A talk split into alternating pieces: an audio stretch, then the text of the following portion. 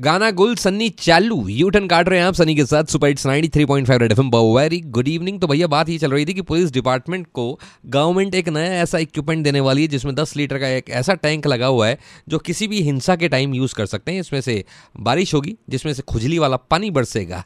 तो भैया, अब एक्सपर्ट कॉमेंट अब ऐसा है, जब इतना ये सब हो रहा है, पुलिस डिपार्टमेंट ऐसा इक्विपमेंट यूज़ करने वाली है तो मुझे तो बस सिर्फ़ यही लगता है कि शायद इससे ये तो पता चल जाएगा कि जो लोग अभी स्वच्छता को नहीं समझ पाए।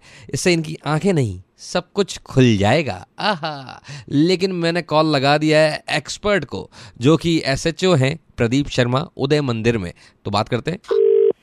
सर आपने पूरी बात तो सुन ली होगी मेरी। अब आप ही बता दीजिए। ये ऑलरेडी अपने राजस्थान पुलिस में तो अभी काम में ले रहे हैं अच्छा। केसेस भी लेते हैं मतलब ज़्यादा भीड़ का जहाँ मामला होता है हाँ हाँ। तो वहाँ ये इस चीज़ का यूज़ कर रहे हैं। ये, खुजली नहीं इसके साथ साथ एक कलर्ड पानी फेंकते हैं जिसकी स्याही का रंग मिटता नहीं है। अच्छा। तो कई बार क्या होता है कि हम आइडेंटिफाई नहीं कर पाते कि कोई आदमी भीड़ में उस मजमे में शामिल है कि नहीं है। हाँ हाँ। तो एक बार प्रेशर से अगर वो कलर्ड पानी अगर उसमें डल गया और उसमें अगर उसका दाग लग गया। हाँ हाँ। तो उसको हम दो घंटे चार घंटे छह घंटे बाद भी उसको हम पकड़ सकते हो। कर सकते हैं पकड़ सकते हैं सर एक चीज़ मैं पूछना चाहूँगा। हम्म। ये थाने में आज भी वो जो डंडों के नाम आपने वो रखे हुए गंगाराम अमरचंद आन मिलो सजना।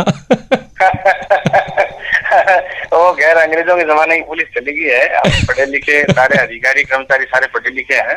अच्छा। हाँ ठीक है यो मौज मज़े के लिए लोग ये बातें कर लेते हैं आज भी। पुरानी यादें ताज़ा कर लेते हैं लेकिन वास्तविकता ये है वो चीज़ें रही नहीं है आजकल पढ़ी लिखी है सारी फोर्स अच्छा। और वो जमाने बिल्कुल चले गए करीब। टेक्निक्स है इसका यूज़ कर रहे हैं हम लोग। Okay sir thank you sir thank you thank you आपको सनी भाई वाह इससे ये तो पता चल गया भैया कि इनके पास ये इक्विपमेंट पहले से ही आ चुका है लेकिन तोते उड़ गए बेटे के जब पापा ने काटा। क्या आकर बताएँगे? 93.5 रेड एफ़ एम बजाते रहो।